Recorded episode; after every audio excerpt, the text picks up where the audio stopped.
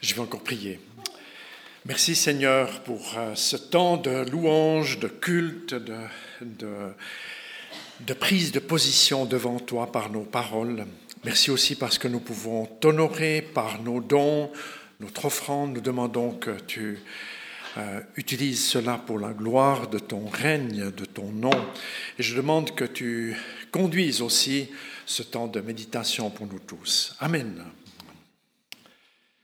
Ce matin, nous allons parler d'un texte qui est bien défini dans le Nouveau Testament. Il s'agit en fait de la lecture de, l'épître à Philémon.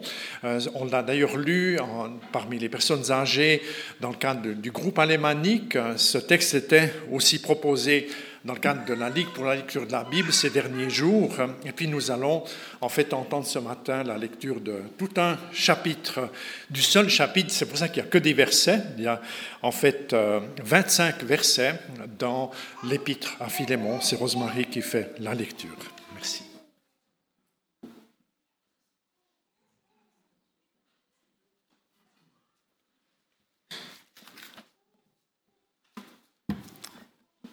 Salutations de la part de Paul mis en prison pour avoir servi Jésus-Christ et de la part de notre frère Timothée. À toi, Philémon, notre cher ami et compagnon de travail, et à l'Église qui se réunit dans ta maison, à notre sœur Appia et à Archip, notre compagnon de combat. Que Dieu notre Père et le Seigneur Jésus-Christ vous accordent la grâce et la paix. Toutes les fois que je prie, je pense à toi, Philémon, et je remercie mon Dieu car j'entends parler de ton amour pour tous les croyants et de ta foi au Seigneur Jésus. Je demande à Dieu que la foi que tu as en commun avec nous soit efficace en toi pour faire mieux connaître tous les biens que nous avons dans notre vie avec le Christ. Ton amour, frère, m'a donné beaucoup de joie et d'encouragement, car tu as réconforté le cœur des croyants. Ainsi, bien que dans la communion avec le Christ, j'ai toute liberté de t'ordonner ce que tu dois faire, je préfère t'adresser une demande au nom de l'amour, tel que je suis, moi Paul, un vieillard, et de plus maintenant gardé en prison à cause de Jésus-Christ, je te demande une faveur pour Onésime. Il est devenu mon fils en Jésus-Christ ici en prison. Autrefois, il t'a été inutile, mais maintenant il nous est utile à toi et à moi. Je te le renvoie maintenant, lui qui est comme une partie de moi-même. J'aurais bien aimé le garder auprès de moi pendant que je suis en prison pour la bonne nouvelle, afin qu'il me rende service à ta place. Mais je n'ai rien voulu faire sans ton accord, afin que tu ne fasses pas le bien par obligation, mais de bon cœur. Peut-être Onésime a-t-il été séparé de toi pour quelque temps, afin que tu le retrouves pour toujours. Car maintenant, il n'est plus un simple esclave, mais il est beaucoup mieux qu'un esclave, un frère très cher il m'est particulièrement cher, mais il doit l'être encore beaucoup plus pour toi, aussi bien dans sa condition humaine que comme frère chrétien. Si donc tu me considères comme ton ami, reçois-le comme si c'était moi-même. S'il t'a causé du tort ou s'il te doit quelque chose, mets cela sur mon compte. C'est de ma propre main que j'écris ces mots, moi Paul, je te le rembourserai. Je n'ai certes pas à te rappeler que toi tu me dois ta propre vie, oui, frère, je t'en prie, accorde-moi cette faveur pour l'amour du Seigneur. Réconforte mon cœur au nom de notre communion avec le Christ. Je suis convaincu au moment où je t'écris que tu feras ce que je te demande, je sais même que tu feras plus encore. En même temps, prépare-moi une chambre, car j'espère que grâce à vos prières, je vous serai rendu. Epaphras, qui est en prison avec moi à cause de Jésus-Christ, t'adresse ses salutations ainsi que Marc, Aristarque, Démas et Luc, mes compagnons de travail. Que la grâce du Seigneur Jésus-Christ soit avec vous.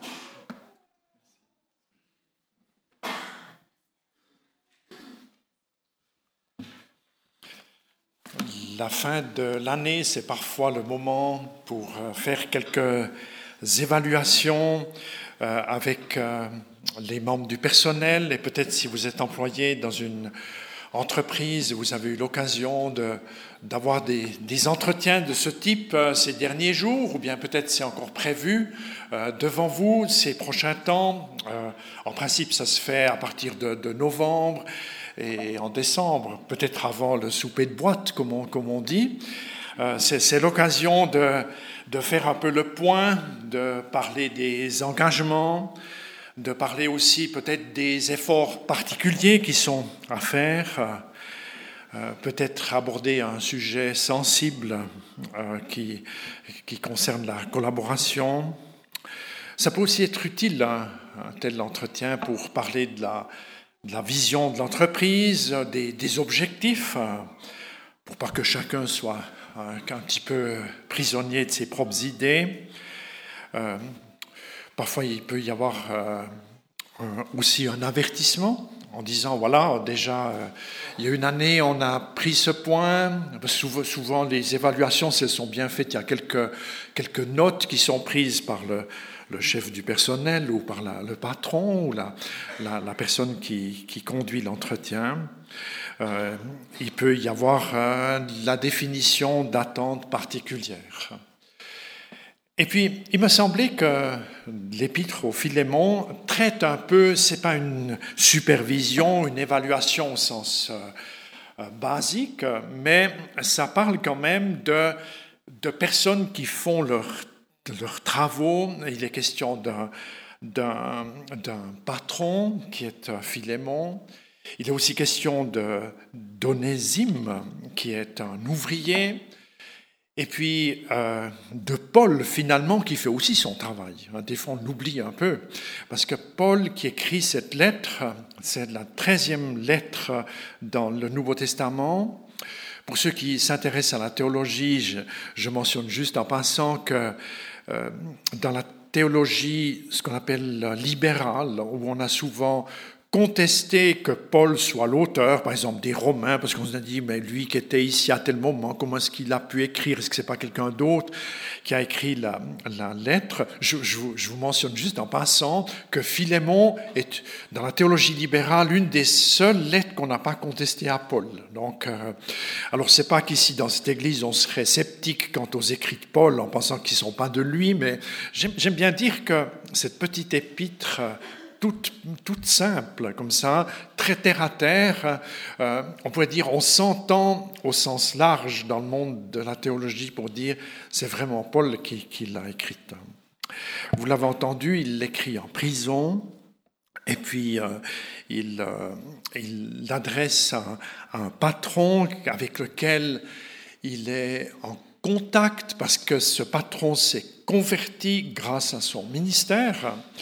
Et puis il se trouve maintenant que l'ouvrier, à l'époque on disait un esclave, euh, parce que les, les, personnes étaient souvent à l'occasion, à, ce moment-là, propriété des, des, maîtres, il se trouve qu'un qu'un esclave qui s'appelle Onésime, il a fui euh, son chez lui, c'est-à-dire sa place de travail, le lieu où il est assigné, pour, euh, pour, pour aller près de Paul, ou bien pour voyager. Et puis, voilà, on a envie de dire, mais le monde est petit. Hein monde, c'est l'Empire romain qui est pourtant euh, euh, le pourtour pratiquement de la mer Méditerranée. Eh bien, il retrouve, il retrouve Paul. Et puis, en fait, un peu deux versions ou deux suppositions pour lesquelles on n'a pas la réponse. Une des, suppositions, c'est que les gendarmes romains où à l'époque ont attrapé Onésime, c'est-à-dire cet esclave en fuite, l'ont mis au cachot et puis il rencontre Paul et à son tour il se convertit. Ça c'est une option. Puis il y a une autre option qui est, il semble-t-il, plus probable, c'est qu'Onésime, lui qui voyage, il, il est en contact avec l'équipe qui entoure Paul qui est en prison. Parce que les prisons, c'est pas comme ici en Suisse actuellement. Les prisons, vous devez vous les imaginer comme elles sont euh, en Asie, en, Afrique encore aujourd'hui, où en fait c'est comme à l'hôpital. Vous n'avez pas de cuisinier, vous n'avez pas d'intendance pour vous, pour vous nourrir et vous soigner, et c'est bien les proches qui sont chargés de ça. Donc l'apôtre Paul, qui est entouré d'un staff alors qu'il est lui-même emprisonné parce qu'il est témoin de l'Évangile, eh bien, euh, dans ce staff, tout à coup, il y a Onésime, cet esclave qui lui rend bien service, il le dit. Et puis, ce qui, atteste, ce qui atteste à cette pensée que Onésime n'était pas prisonnier avec Paul au sens fort d'être dans la prison, mais plutôt dans, le contact euh, au sein de la prison, c'est que Paul a l'initiative de le renvoyer, comme vous l'avez entendu, chez son patron. Donc Paul ne pourrait pas prendre cette initiative de, le renvoyer chez Philémon euh, s'il n'y avait pas une certaine liberté. À moins que tout soit justement coordonné, que les autorités le renvoient, et puis qu'avant avant le renvoi, Paul glisse encore une lettre euh, dans la sacoche du gendarme hein, à remettre au patron. On peut aussi s'imaginer ça. Voilà un peu l'arrière-plan de cela. Et j'aime bien euh, m'arrêter quelques instants, en fait, euh, sur les trois personnes. J'aimerais parler de Philémon, euh, le patron propriétaire, qui a tous les droits quelque part. Parce qu'à l'époque, un propriétaire d'esclaves, il pouvait, quand il voulait punir un esclave, soit le mettre à mort parce qu'il dispose du droit de laisser vivre ou de faire mourir un esclave. Il peut aussi, il peut aussi le faire marquer au fer rouge. Ah, c'est des pratiques de l'époque, c'est-à-dire où euh, si vous travaillez dans l'entreprise de Monsieur A ou de Monsieur M ou de Monsieur B, eh bien on vous marque le grand B sur le front au fer rouge ou sur, sur une partie de votre corps qui est visible. Donc il peut faire ça. Ça veut dire que la personne, elle est vraiment assignée euh, à son domicile. Ou encore, euh, lui amputer, euh, ce qui se faisait aussi dans la pratique. Il n'est pas question de ça dans le texte, mais vous dire, le patron, il a une certaine latitude. Comment va-t-il réagir au moment où son esclave est parti? Un esclave, j'ajoute encore, qui probablement a été voleur, puisque l'apôtre Paul dira, s'il te doit quelque chose, c'est moi qui paye. Ça, veut dire, on peut entendre dans cette allusion que euh, Onésime, en partant de chez Philémon, encore pris une partie de la tirelire euh, du bureau pour euh, financer, on pourrait dire, son parcours. Alors, vous le remarquez bien, le temps de l'abolition de l'esclavage n'est pas encore là. L'abolition de l'esclavage, c'est après la Révolution française, hein, c'est 50 ans, vers 1789 jusqu'au milieu du 19e siècle. C'est là qu'il y a vraiment les mouvements abolitionnistes qui ont lieu en Europe, qui ont lieu en Amérique. Et c'est l'occasion aussi de rappeler que les, chrétiens évangéliques ont, ont aussi connu à leur interne des disputes à ce sujet sans entrer dans le détail, bien des chrétiens évangéliques disaient à l'époque, puisque Jésus a lui-même parlé d'esclaves, puisque l'apôtre Paul envoie même une épître à un, propriétaire d'esclaves, c'est bien la, preuve qu'il y a une, volonté de Dieu de vouloir maintenir l'esclavage. Et puis, euh, les, les personnes qui n'étaient pas de cet avis avaient une autre argumentation en disant Jésus et l'apôtre Paul ne sont pas venus pour changer l'ordre social de nos sociétés, ils sont venus pour mettre une semence de l'évangile, et quand la semence de l'évangile se met en route, les changements sociaux vont évidemment être un fruit euh, suite au développement de cette semence-là. Et euh, on, sent, cette dimension quand euh, Paul écrit à ce patron. Il lui dit, en fait, tu vas retrouver ton esclave, mais en fait, tu vas trouver ton frère. Tu vas trouver quelqu'un qui est comme toi. Quelqu'un qui, comme toi, a trouvé un nouveau patron, qui est, qui est Dieu, qui est le Dieu en Jésus-Christ. Et Paul est très courageux on, mesure peu ces choses. Nous qui, vivons au XXIe siècle, on mesure peu, je dirais, l'audace de Paul qui est emprisonné. Euh, probablement à Rome, si c'est pas Rome, c'est à Éphèse, parce qu'il était emprisonné dans les deux villes, où il va, en tant que prisonnier, prendre beaucoup de courage pour, pour parler de cet ordre nouveau, de la famille nouvelle qui est, qui est euh, en Jésus-Christ. Je, mentionne encore euh, ce, verset qui le, souligne, c'est car maintenant euh, ce n'est plus en tant que simple esclave, mais il est beaucoup mieux qu'un esclave, un frère très cher. Donc, en Jésus-Christ, eh bien, nous, sommes appelés à devenir euh, conscients de notre humanité, de l'humanité de notre vis-à-vis, de notre vis-à-vis qui peut être un frère, une sœur, que nous avons à rejoindre, à respecter. C'est tellement important que euh, ces nouvelles relations se déploient. Ça ne veut pas dire qu'il n'y a pas de hiérarchie au sein d'une entreprise, d'une maison. Les hiérarchies ne sont pas effacées, mais elles prennent véritablement euh, leur, leur place. Donc, en résumé, quand euh, Paul écrit à Philémon, on pourrait dire qu'il lui parle de respecter son ouvrier, on peut aussi dire de respecter ses ouvriers. Il lui adresse une invitation à accepter qu'un ouvrier peut changer. Ça, c'est quand, même, quand même important de ne pas l'oublier. En théorie, on est assez vite d'accord, mais quand concrètement on a affaire à des déceptions ou, des personnes sur lesquelles on n'a pas pu euh, construire une confiance, est-ce que nous, sommes, nous entendons que lorsque la foi prend place dans les cœurs, il y a comme des collaborations nouvelles qui peuvent se développer, il y a des nouvelles décisions qui sont, qui sont possibles, et, parfois euh, il est important de ne pas simplement laisser parler son énervement, sa déception, ses émotions un peu troublées, mais de bien comprendre par la prière Qu'est-ce qui va faire sens dans les choix, dans la manière dont je vais accompagner euh, euh, euh, les personnes où j'ai une responsabilité à exercer sur elles? Alors c'est vrai pour une entreprise, c'est vrai dans,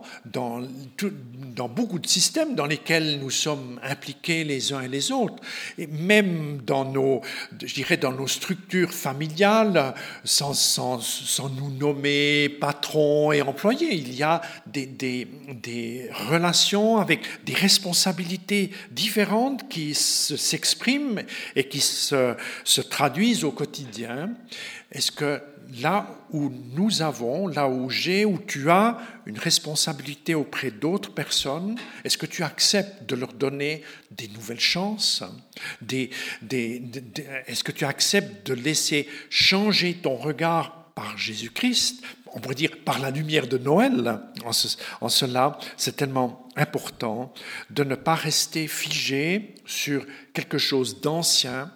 Euh, vous avez déjà peut-être entendu ces personnes qui vous racontent un, récit où on se dit oh c'est pas possible ce qui est arrivé à, ce moment-là puis tout d'un coup il se dit ah mais c'est il y a 20 ans ça.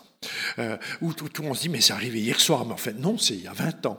Euh, c'est parfois un peu comme le signal qu'il y a des photos qui nous hantent euh, ou qui nous qui nous qui nous en, qui nous embarrassent euh, sans nous laisser entraîner par les, nouveaux développements. Et ces nouveaux développements, il ne s'agit pas de les concevoir de manière naïve ou, euh, irréelle, mais bien en relation avec les possibilités nouvelles qui se présentent.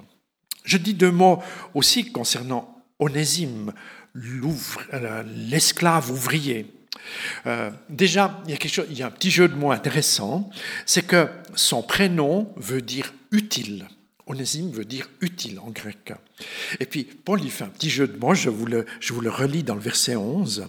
Autrefois, il t'a été inutile. Donc celui qui s'appelle utile, il t'a été inutile. Mais maintenant, il nous est utile à toi et à moi. C'est joli, c'est joli. C'est vrai qu'il y a des fois des, gens qui ont une mission, qui ont même un prénom. Euh, ils s'appellent euh, Christian, Christine, Christiane. Puis ils sont athée. On se dit, mais est-ce que tu, tu, penses à ton prénom des fois? Enfin, euh, euh, il y, a comme ça des, euh, parfois des, des, développements où on, on, on, a tout balayé de l'évangile de Dieu et puis c'est le prénom de quelqu'un, c'est le nom de, de l'entreprise où on travaille qui, qui, nous rappelle un peu à la raison. et c'est toujours différent. Et, j'aime bien euh, dire cela, que cet homme qui, qui euh, est impliqué avec euh, Paul maintenant, qui, qui, lui a rendu bien service, qui a trouvé la foi, eh bien, il n'est plus considéré simplement comme, comme une main-d'œuvre à bon marché, mais comme un frère qui va rendre des services et qui est utile. C'est vrai que parfois la main-d'œuvre d'une entreprise ou bien le, personnel d'un consortium pourrait être comme réduit à un peu à l'état d'objet de, ou de machine qu'on prend, que, l'on acquiert ou que l'on remet à l'extérieur de, des structures parce que ces personnes rendent moins service ou bien il y, a, il y a moins de gains à obtenir si la production se fait ici plutôt que, que là-bas. Euh, on, remarque que Paul, il, souligne l'importance de, considérer la, valeur d'une personne. Euh, et nous pouvons, nous, en tant qu'ouvriers, salariés, hein, qui, qui le sommes différemment qu'Onésime, entendre est-ce que là où je suis impliqué, est-ce que je me rends utile? Est-ce que je suis quelqu'un d'intéressant pour mon patron ou mes patrons? C'est parfois une, pensée qu'on oublie un peu. Hein. On a peut-être plus vite la pensée, est-ce que j'ai mon salaire, est-ce que j'aurai une augmentation pour 2016 Enfin, ces choses un peu, elles sont légitimes en un sens, mais qui parfois, quand elles sont seules à nous habiter, deviennent un peu égoïstes. Et puis, on oublie le fait que la collaboration devrait être au service d'un projet devrait avoir du, du, du, du, sens et donner, on pourrait dire, donner de, la faveur. Et c'est tellement important, d'ailleurs on l'entend un peu, Paul dit, en fait, Onésime, il serait utile chez moi, mais je le mets maintenant chez toi, Philémon, c'est-à-dire il doit de nouveau entrer dans la logique de son travail, c'est-à-dire il y a une, une philosophie d'entreprise, une manière de s'impliquer que qu'Onésime doit encore apprendre. Il a fui cela. Et euh, il me semble que ça nous parle à nous tous qui avons aussi des emplois ou des missions de vie ou des activités. Et même quand on est à, retraité, hein, on a des engagements auprès des proches ou auprès de voisins, on a des petites activités. Parce que si on n'a plus aucune obligation, la vie devient grise. Alors, du moment que j'exerce une activité, est-ce que j'arrive à, me rendre utile selon, je dirais, un concept, ou bien en termes de management, on dirait, selon une philosophie, selon un, état d'esprit qui convient à, la boîte ou à la, à la maison ou à l'entreprise avec laquelle je, je m'implique? Donc, il me semble qu'on peut entendre aussi cette, cette interrogation-là euh, au, niveau de cet épître euh, de Philémon. Et puis, je parle d'une troisième personne, c'est Paul, qui est un évangéliste, apôtre. Euh, encore une fois, ici, comme ailleurs, on, aime relever tout, toute la grâce hein, qui, entoure l'apôtre Paul. C'est n'est pas lui qui peut, entre guillemets, convertir les gens, c'est Dieu qui le fait. C'est un travail du Saint-Esprit. C'est le Saint-Esprit qui, qui change les priorités dans les cœurs. Mais il faut bien qu'il y ait un porte-parole. Et Paul a été porte-parole de, euh, de ce message auprès de milliers de gens, dont le patron et dont les ouvriers desquels nous parlons. Et Paul, qui, qui est un évangéliste, euh, d'abord un apôtre, un apôtre, c'est-à-dire qu'il supervise des églises. il est aussi apôtre par la suite. Imaginez lui qui a euh, des collaborateurs qui lui trouvent à manger, qui, euh, qui l'assistent, qui, qui, sont avec lui. Il pourrait se dire, mais euh, cette affaire de, de Philémon qui est énervé sur Onésime, ça c'est pas mes choux. Il a d'autres travaux à faire. Mais il consacre toute, toute une épître à cela pour, pour dire que on, rencontre ici l'apôtre Paul, c'est pas la seule fois, mais où il, il s'invite dans le dialogue ou dans une complication euh, où les deux personnes elles-mêmes auraient certainement un peu de difficulté à trouver la solution. Il s'implique en tant que témoin, il s'implique avec son cœur, même avec son porte-monnaie quelque part. Il dit, s'il y a des dettes, je suis, je, fais la banque. C'est assez extraordinaire.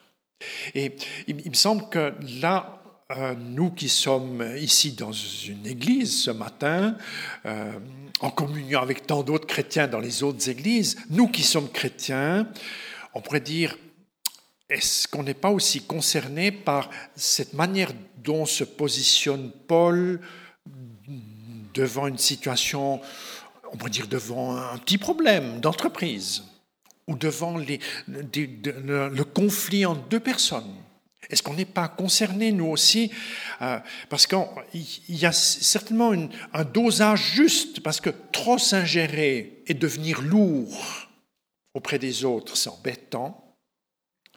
Vous avez déjà certainement fait l'expérience de gens qui viennent trop lourd, lourdement dans une conversation qui vous concerne, préféreraient qu'elle ne soit pas là. Et puis, mais, il y a aussi l'inverse. Il y a aussi les gens, on se lave un peu les mains, on refile la patate chaude, c'est aux autres de voir. Moi, je ne veux pas me mêler de ça.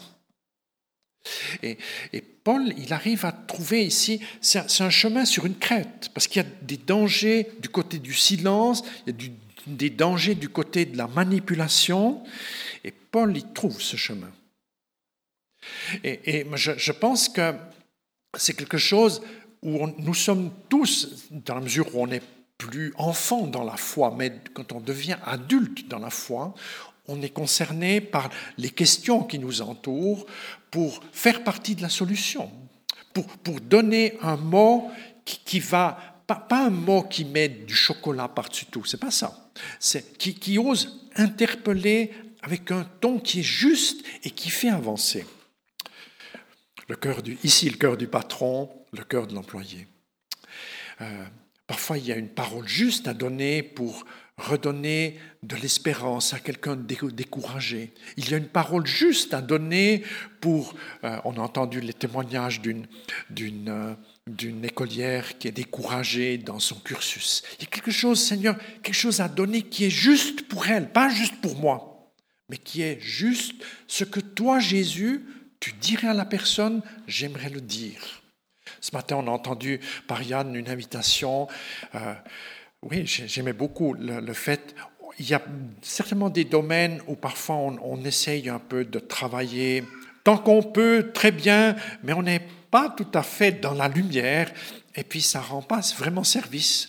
On est comme invité parfois à se déplacer, à entrer dans une porte qui est ouverte pour euh, euh, être collaborateur de Jésus-Christ, collaborateur de ce que le Saint-Esprit veut opérer. Je conclus. Vous savez qu'on dit c'est l'épître adressée à Philémon, mais en fait, si vous lisez bien les premiers versets, c'est pas un courrier privé quand même. C'est marqué, il faut juste que je reprenne le, le texte, de la part de Paul, mis en prison pour avoir servi Jésus-Christ et de la part de notre frère Timothée, à toi Philémon, notre cher ami et compagnon de travail, et à l'Église, hein, ici j'ajoute, et à l'Église qui se réunit dans ta maison. Donc Paul, j'allais dire c'est un fin stratège, un fin stratège, parce qu'il sait qu'il peut garder quoi qu'encore. Le patron peut disjoncter, l'ouvrier peut disjoncter. Parce que les gens avec lesquels on trouve des arrangements, ça ne veut pas dire qu'ils sont trouvés, ces arrangements.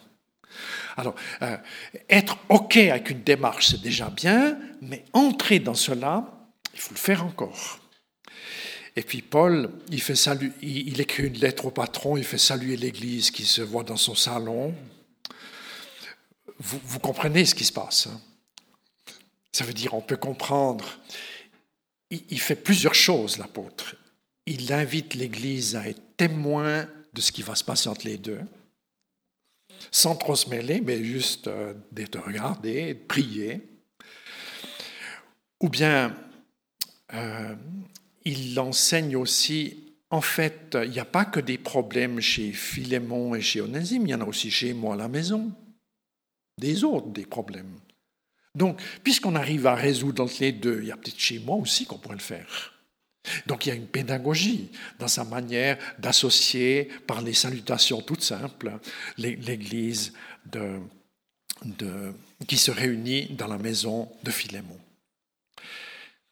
C'est la conclusion que je voulais apporter en disant qu'en ce troisième dimanche de l'Avent, on pourrait se dire mais ce n'était pas un texte de Noël aujourd'hui. J'ai envie de vous dire, l'épître à Philémon, c'est une lettre où Noël arrive dans le cœur d'un ouvrier, d'un patron, et puis où Noël est là chez quelqu'un qui a beaucoup de courage pour aider à résoudre des conflits. Que nous puissions vivre des Noëls comme ça, hein, où tout devient très concret dans nos vies pour la gloire de son nom. J'aimerais prier encore.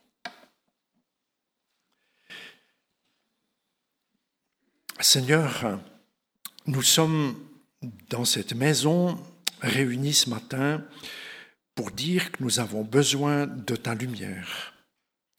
Tu connais nos parcours, nos vies, nos questions en tant qu'employés, employeurs, nos questions en tant que chrétiennes ou chrétiens qui cheminons avec d'autres personnes.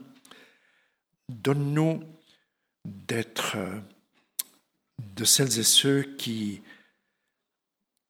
ne travaille pas dans la pénombre, mais qui entre vraiment dans ta lumière et où tu peux multiplier tes cadeaux. Que ce Noël 2015 soit l'expression de cadeaux que nous vivons dans nos maisons, nos entreprises, nos exploitations, nos activités, là où nous sommes, Jésus, avec le secours de ton Esprit Saint. Amen. Que Dieu vous bénisse en cela. Et nous, je m'y inclus.